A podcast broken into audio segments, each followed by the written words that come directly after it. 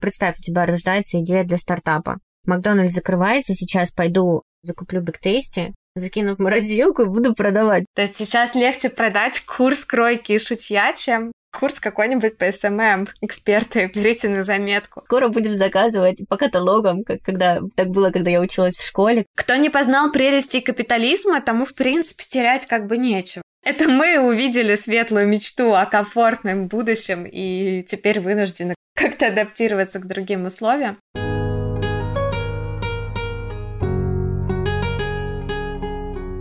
Привет, меня зовут Джул, и ты слушаешь подкаст «Сели поговорили». Я маркетолог, пиарщик, но здесь не об этом. Гораздо важнее, что я мама, жена, дочка и просто человек. Человек, которому в один день стало очень сложно разобраться, что делать, чувствовать и как жить. Здесь не будет обсуждений, кто прав, кто виноват, никаких можно и нельзя. Только теплые напутствия о том, как помочь себе справиться. Привет, я Ксюша предприниматель и основатель пиар-агентства. Сегодня мы с Джул снова решили сесть и поговорить о грустном, важном, деловом и не очень. С людьми и про людей.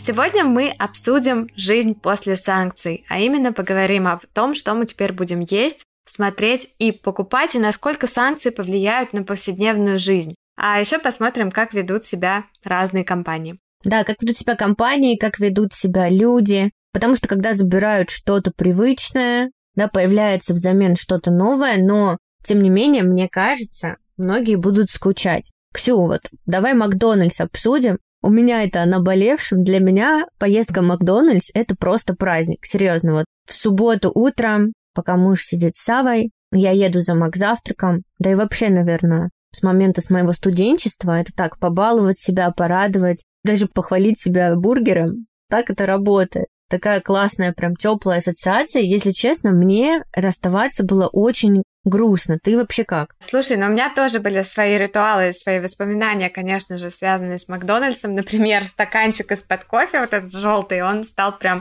элементом моего личного бренда в сторис, потому что я практически каждый день заезжала туда за кофе. В конце у них уже там появились абонементы даже какие-то для таких, как я. Конечно, есть определенная ритуальность, да, есть определенная привычка, которая связана с брендом. От этого тяжело, правда, отказываться. И еще, мне кажется, Макдональдс очень долго работал над тем, чтобы его продукция, она не просто ассоциировалась с едой, да, с фастфудом. Мы ведь не едем на самом деле удовлетворять в Макдональдс голод, так? Если мы там супер голодные, не знаю, мы яичницу себе дома пожарим. Мы чаще всего идем в Макдональдс за какими-то впечатлениями. За праздником. За праздником. Вот у меня просто не было привычки питаться там постоянно. Я знаю, что э, есть те, кто, например, много ездит за рулем, и для них макафта это как способ быстро перекусить в дороге, действительно, когда каких-то больше вариантов нет. Я отмечала день рождения в Макдональдсе. Город небольшой, но Макдональдс есть, и весь город этим гордился. И,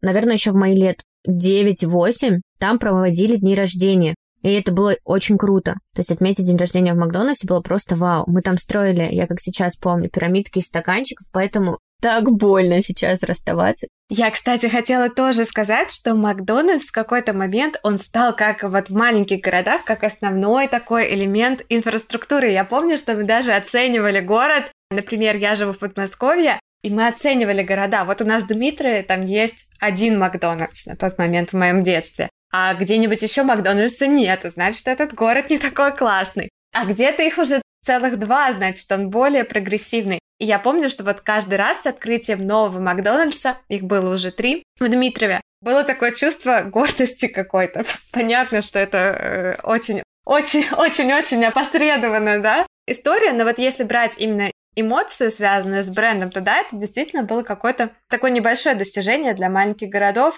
Ну, наверное, с одной стороны, это печально, что больше ничего классного не создавалось, и что единственное, чем могли гордиться, это Макдональдсами. Но с другой стороны, ну вот, это такая реальность.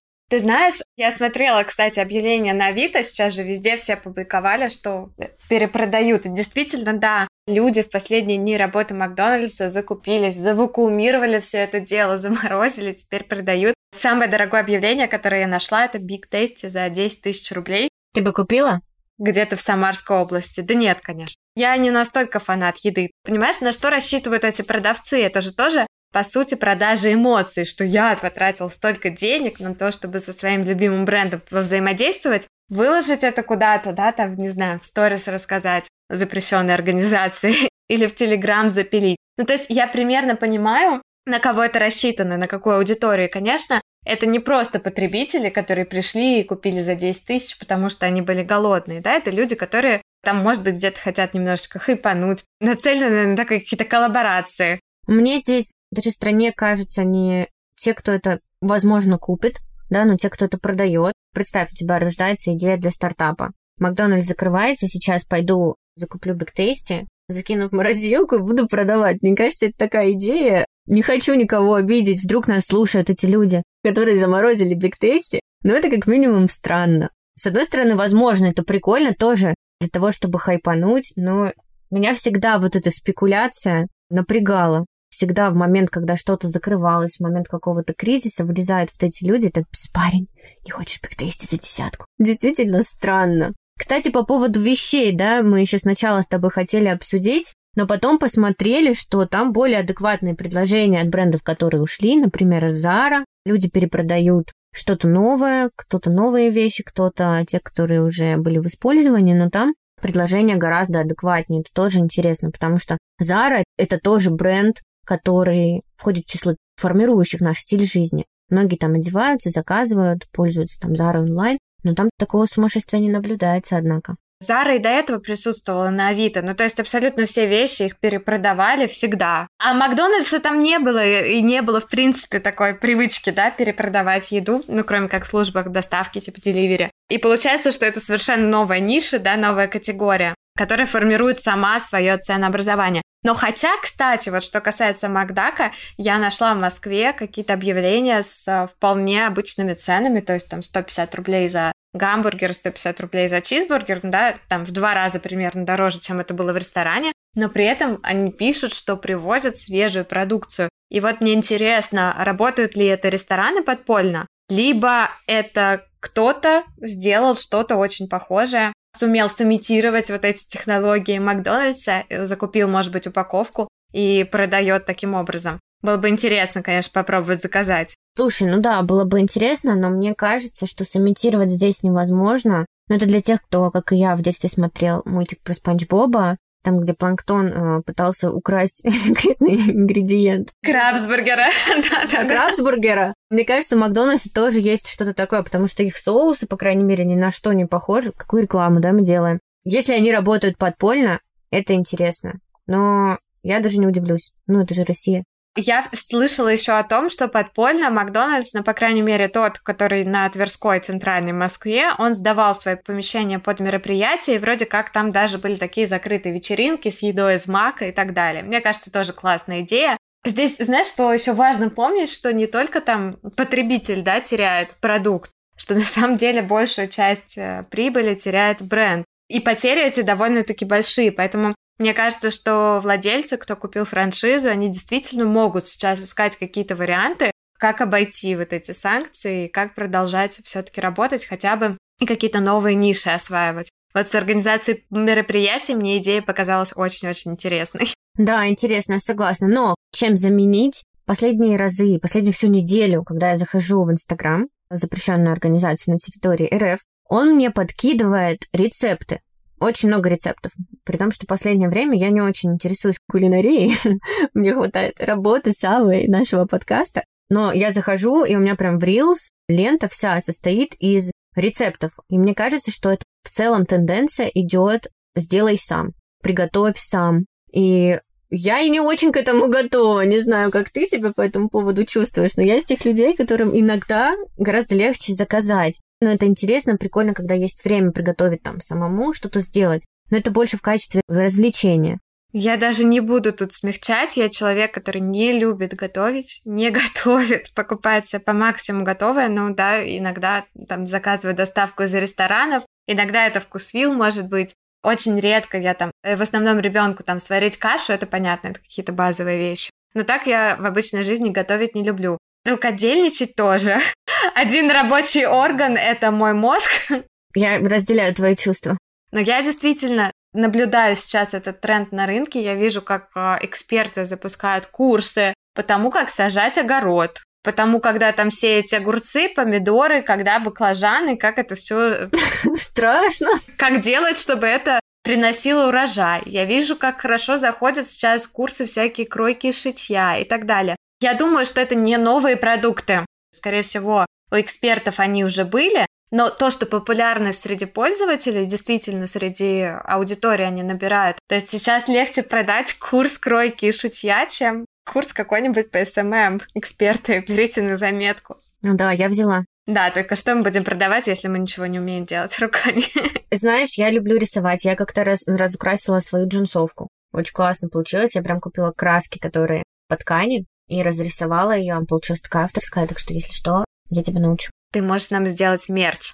Точно. Личное взаимодействие с автором. Ну и еще, кстати, для тех, кто сильно, прям очень привязан к брендам одежды, не может найти себе здесь аналог, хотя, на мой взгляд, на самом деле сейчас очень-очень много аналогов достойных российских брендов, для них ИСД, как Боксбери, запустили программу выкупа с помощью байеров одежды за границей. Боксбери, по-моему, работает только со Штатами, СДЭК работает с 11 еще странами. И мне кажется, для тех, кто прям очень сильно заморочен на одежде, это хороший вариант. Я и сама, на самом деле, заказывала одежду из США, когда у меня только родился Марк. Есть такая детская марка Carter's. Мне почему-то она очень нравилась. Мне хотелось, чтобы мой сын ходил вот именно в такой одежде, и я поэтому всего ему накупила. И потом это, кстати, даже переросло у меня в небольшой детский магазин. Примерно где-то месяцев 7-8 я им занималась. В качестве байера, да? Мне кажется, байеры сейчас тоже прямо, но они себя вообще в целом хорошо чувствуют, но сейчас будут еще лучше. У меня был все-таки больше, знаешь, как магазин, потому что байеры, они закупают под заказ.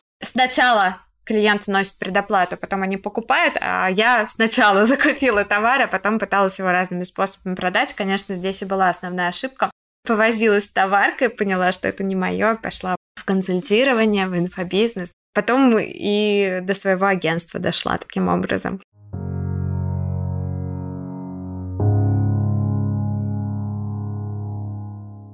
Если возвращаться к теме, как ты думаешь, какая еще сфера жизни сейчас сильно может пострадать от санкций? Ты знаешь, я думаю, что все. Все, к чему мы привыкли, потому что уходят бренды не только бренды одежды, но то, то, что мы привыкли есть, то, чем мы привыкли пользоваться, в том числе бытовая химия. И мне кажется, мы медленно идем к тому, Посмотрим, конечно, что скоро будем заказывать по каталогам, как когда так было, когда я училась в школе, как кто-то приходил, там приносил какой-то каталог, что-то вроде Avon. Я вот думаю, что сейчас у сетевиков действительно начнут закупать косметику, бытовую химию, потому что ушли же не только бренды какой-то бытовой химии, ушли же бренды и косметики декоративные тоже.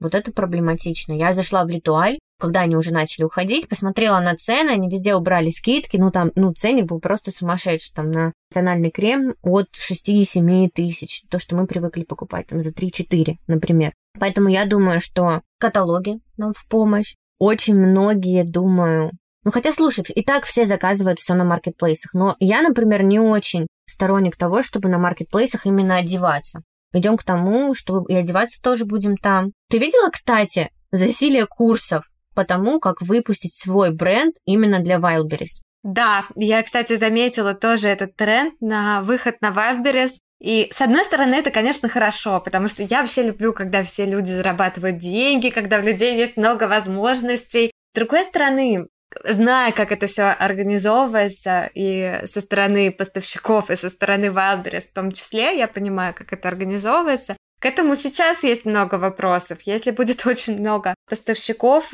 есть сомнения да, в качестве товара, который будет там представлен. Есть сомнения в том, как можно будет сделать выбор пользователя, потому что найти что-то самостоятельно и сейчас уже довольно сложно, потому что выбор огромный, бренды все практически тебе неизвестны, не можешь ни на что опираться. Отзывы, да, очень часто бывают фейковые, ну, все знают, как это сделать на Wildberries. Поэтому здесь я думаю, что я бы, наверное, делала ставку не на маркетплейсы, а на какие-то действительно сильные, мощные бренды, которые будут развиваться не с нуля сейчас, а может быть какие-то текущие бренды, которые смогут занять более большую долю рынка, выйти в ТЦ, например, в те же самые, да, расширить свою сеть магазинов, расширить свой ассортимент и так далее. По одежде, кстати, знаешь что, вот у тебя тоже Сава маленький, детская одежда. Вот меня правда волнует этот вопрос, потому что непонятно, где ее сейчас покупать и какого она будет в итоге качества. Детская одежда это все-таки такое, то, что должно быть неубиваемым, во-первых.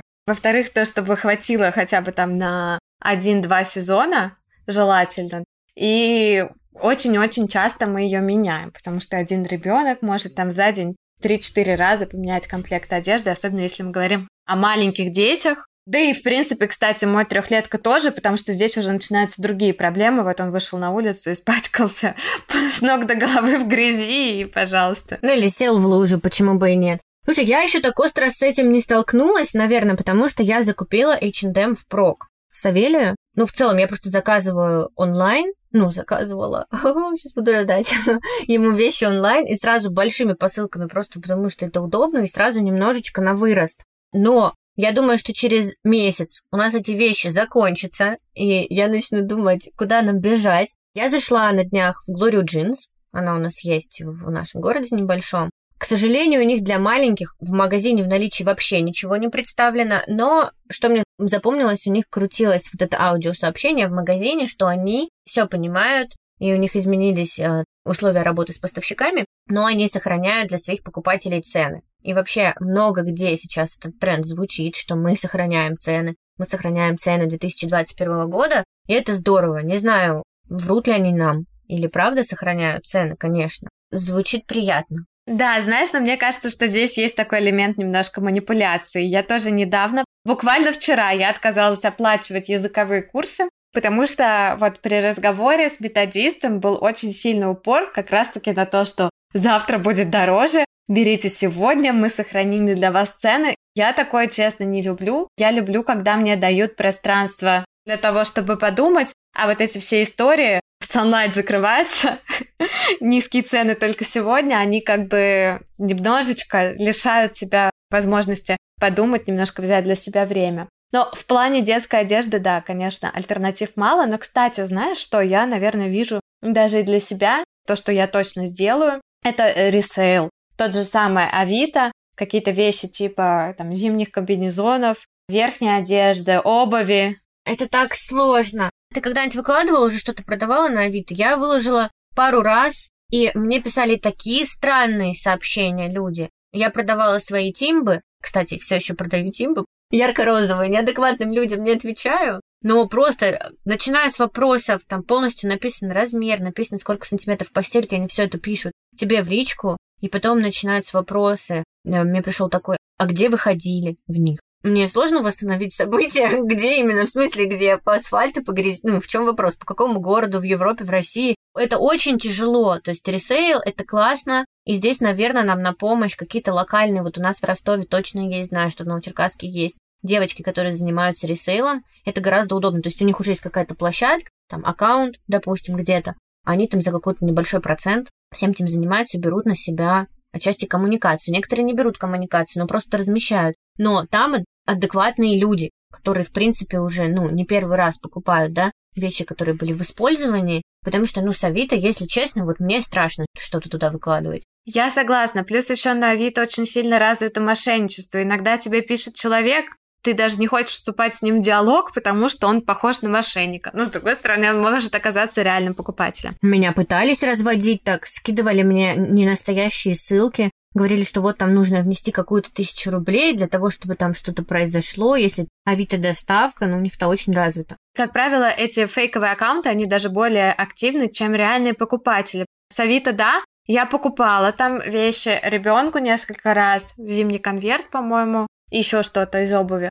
Но сама я выкладывала объявление, но до продажи, по-моему, мне дошло только однажды, когда я продала сумку. Это было удачное стечение обстоятельств, я считаю. Поэтому да, здесь, конечно, есть определенные сложности, но вот, кстати, кто нас слушает, как идею для стартапа себе вот эти ресейл-платформы, какой-то более удобный, да, чем Авито, механизм перепродажи вещей, пусть даже по каким-то более высоким ценам, можно взять на заметку. Было бы классно. Мне нравятся еще сервисы, которые проверяют вещи. То есть они берут вещь, смотрят ее, насколько вообще она в нормальном состоянии, насколько ее можно потом носить, описывают честно повреждения. Мне кажется, вот в такой прозрачности и открытости с покупателем в ней как раз-таки есть смысл. Это было бы приятно. Кстати, вот про ресейл платформе, если это делать на базе, там, ну, не знаю, какого-то сайта отдельного или телеграм-канала, очень часто же принимают продавцы оплату просто переводом на карту.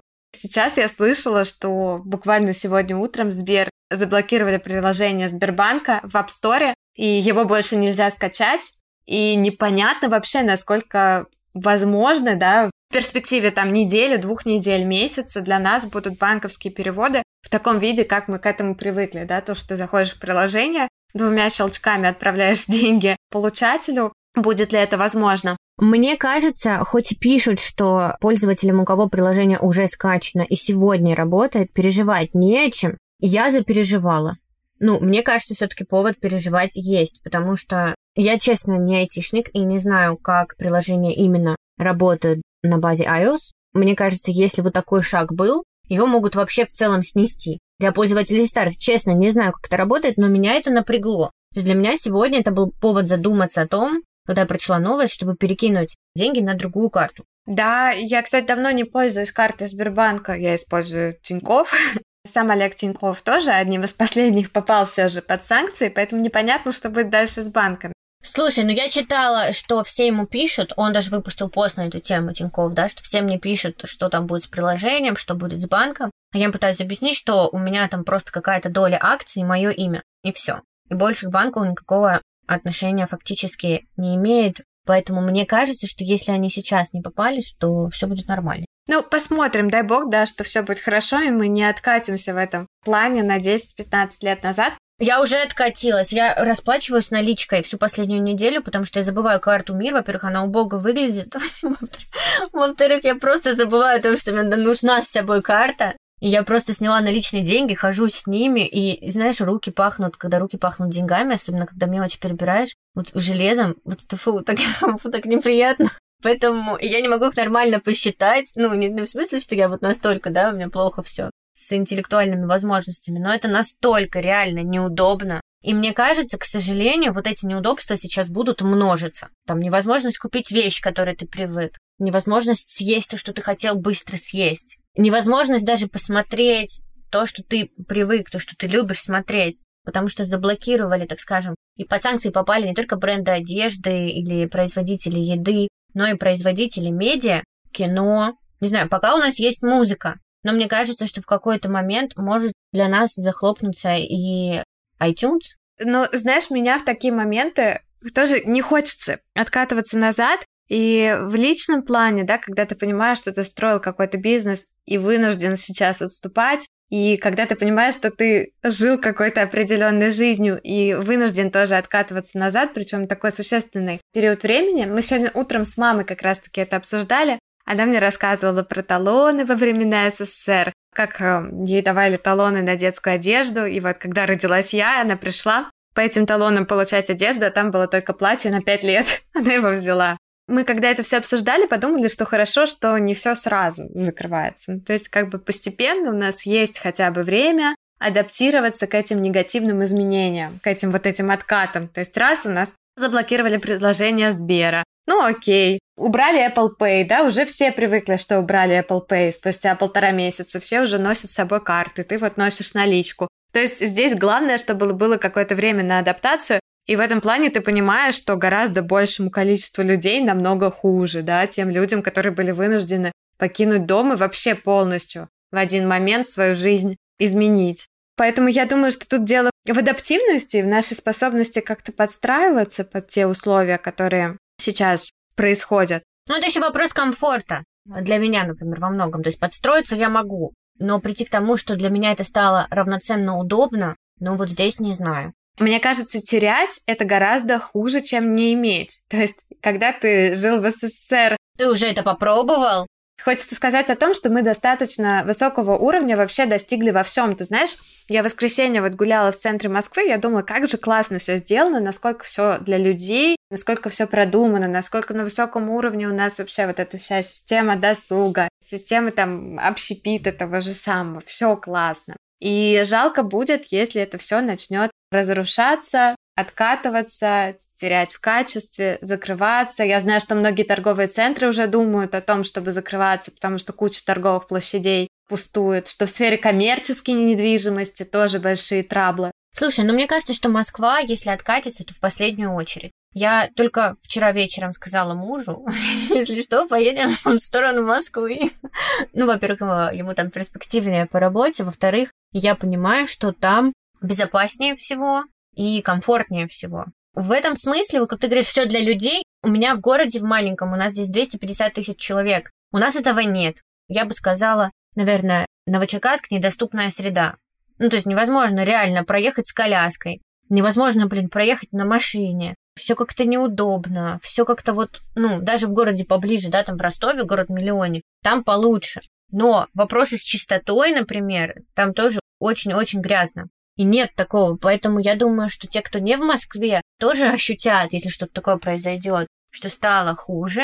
Но не настолько. В этом плане жалко москвичей, понимаешь? С одной стороны, у вас, те, кто живет в Подмосковье, в Москве, все с этим лучше. Но если мы в этом начнем терять, пострадаете по ощущениям вы тоже больше, чем мы. Ну, вообще, как мы говорили в предыдущем выпуске с Настей, да, мы, по-моему, даже в тизер взяли эту фразу о том, что сейчас чем больше было, тем больше ты потеряешь, и в этом плане, наверное, ничего не поменяется у тех, у кого ничего не было. Ведь много же, на самом деле, регионов, у которых не было тех же самых Макдональдсов, у которых не было больших торговых центров с э, этими всеми магазинами. А вот это же живет лизу с огородом, представляешь? Кто не познал прелести капитализма, тому, в принципе, терять как бы нечего. Это мы увидели светлую мечту о комфортном будущем и теперь вынуждены как-то адаптироваться к другим условиям. Но здесь тоже вопрос, понимаешь? Адаптироваться это не всегда значит принимать условия игры. Не всегда. Ты можешь их изменить. Ну, для себя, по крайней мере. Переезд как вариант, да, когда ты не хочешь мириться с условиями проживания в одном месте, выбираешь переехать туда, где тебе будет комфортно. Поэтому здесь я бы не сказала, что прям какая-то безвыходная ситуация, но, конечно, это все заставляет мозг работать как-то по-другому, по-новому.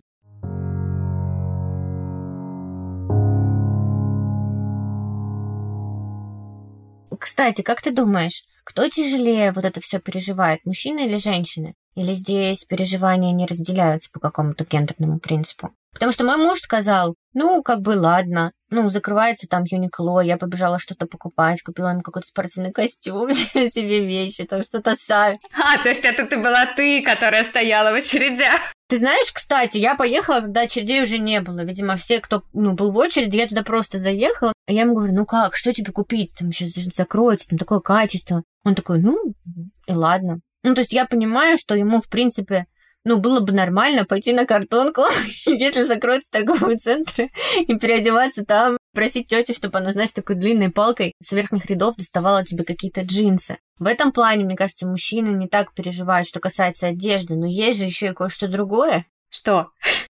Машины!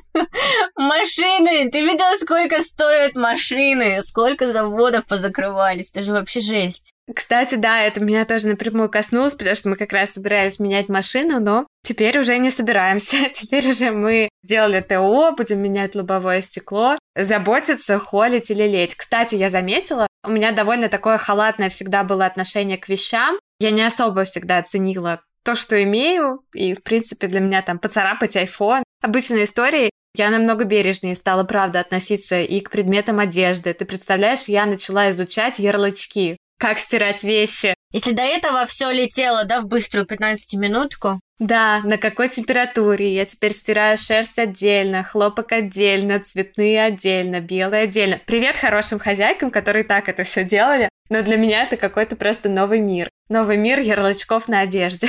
Так все-таки, как ты думаешь, мужчины или женщины тяжелее будут это переживать? Не люблю прям делить на категории, но вот если судить по моей семье, я думаю, что женщины как-то все привыкли переживать более открыто. Мы делимся своими эмоциями в подкасте, в блогах, с родными, с э, друзьями, со всеми это обсуждаем. То есть мы постоянно об этом говорим. А вот что я замечаю по своему мужу, он, например, не хочет много разговаривать на эту тему, не хочет углубляться вот в, в какие-то проблемы, и мне кажется, что ну, мужчинам сложнее как-то, э, может быть, сталкиваться со своими чувствами. И озвучивать, возможно. Если мы говорим о мужчинах, которые не ходят в психотерапию, И просто сложнее признать себя в какой-то ситуации слабыми. Машина это такая, знаешь, какая-то большая цель, ее мы не каждый день покупаем. И я думаю, что, в принципе, ну там отложить покупку машины на три месяца, на полгода и даже на год, на самом деле в этом вообще нет ничего страшного. Очень оптимистичные у тебя прогнозы. Да, извините. Что касается каких-то маленьких повседневных радостей, того, как мы привыкли время проводить и расслабляться, я бы тут еще поговорила про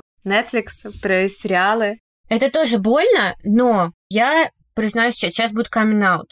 Я смотрю русские сериалы, но, но не вот эти, которые смотрит моя мама по России один, а те, которые сейчас выпускают современные да, платформы, вроде Старт, Премьер. Я смотрю, и мне нравится. Мне кажется, что это просто за последние несколько лет это просто квантовый скачок, действительно, кинематографа, особенно по вот этой системе, как у Netflix. То есть, что они занимаются там, ну, кинопродюсированием и делают сервис по подписке. Мне кажется, мы сделали там скачок. Ты как, смотришь наши сериалы? Вообще не знакома с этим сегментом. Я, в принципе, ну, хочу сказать, что я сериалов мало смотрю. Я, наверное, такая душнилая и зануда. Можно подумать, не то чтобы мне жалко времени, я просто знаю, что меня это очень затягивает. И, например, когда я смотрела «Бумажный дом», я там все два сезона посмотрела за три или четыре дня, и мне не очень нравится. Ты в этом смысле запойно, да, уходишь в сериалы? У меня также с книгами, на самом деле, художественными. То есть мне нужно прочитать быстро. Мне нужно узнать, чем все закончится. Мне нужно в этом смысле, наверное... А он что, а она что, а они что, а потом что? Какое-то мое отношение к жизни тоже прослеживается. Вот здесь есть такая жадность, знаешь, мне нужно все и сразу. Вот мне нужно сразу прочесть книжку, проглотить ее. Если я буду ее растягивать, то для меня это как будто бы уже не то. И поэтому я прям редко, очень-очень выборочно смотрю, и, конечно, в сторону российских платформ у меня не было никогда интереса. Вот теперь есть повод. Ну, наверное, теперь появится. Есть повод посмотреть, что там. А расскажи, что ты смотришь там из последних новинок. Слушай, вот из последних новинок, если честно, я занималась запуском своим, и мне было не до новинок. Что я там смотрю? Мне очень нравился, сейчас не вспомню платформу, кто это был, но это, наверное, медиатор. Не очень давно вышел. Потом я начала смотреть Карамору. Это тоже наш на платформе Старт. Мне пока неоднозначно. Я еще не досмотрела, не поняла. Плюс мне иногда нравится потупить во что-то такое более легкое, вроде содержанок. Очень качественная картинка, как минимум. А в некоторых классный сюжет есть. Ну, прикольно. Я думаю, что, конечно, мы тут пострадаем, и есть просто фанаты Netflix. Для них это прям все. Есть люди, которые смотрят какую-то ерунду, ну просто потому что она на Netflix, они смотрят. Есть и такая крайность, да? Я думаю, что здесь мы, конечно, пострадаем, но со временем, возможно, разберемся. Я почему-то делаю ставки на отечественный кинематограф в отдаленной, очень отдаленной перспективе.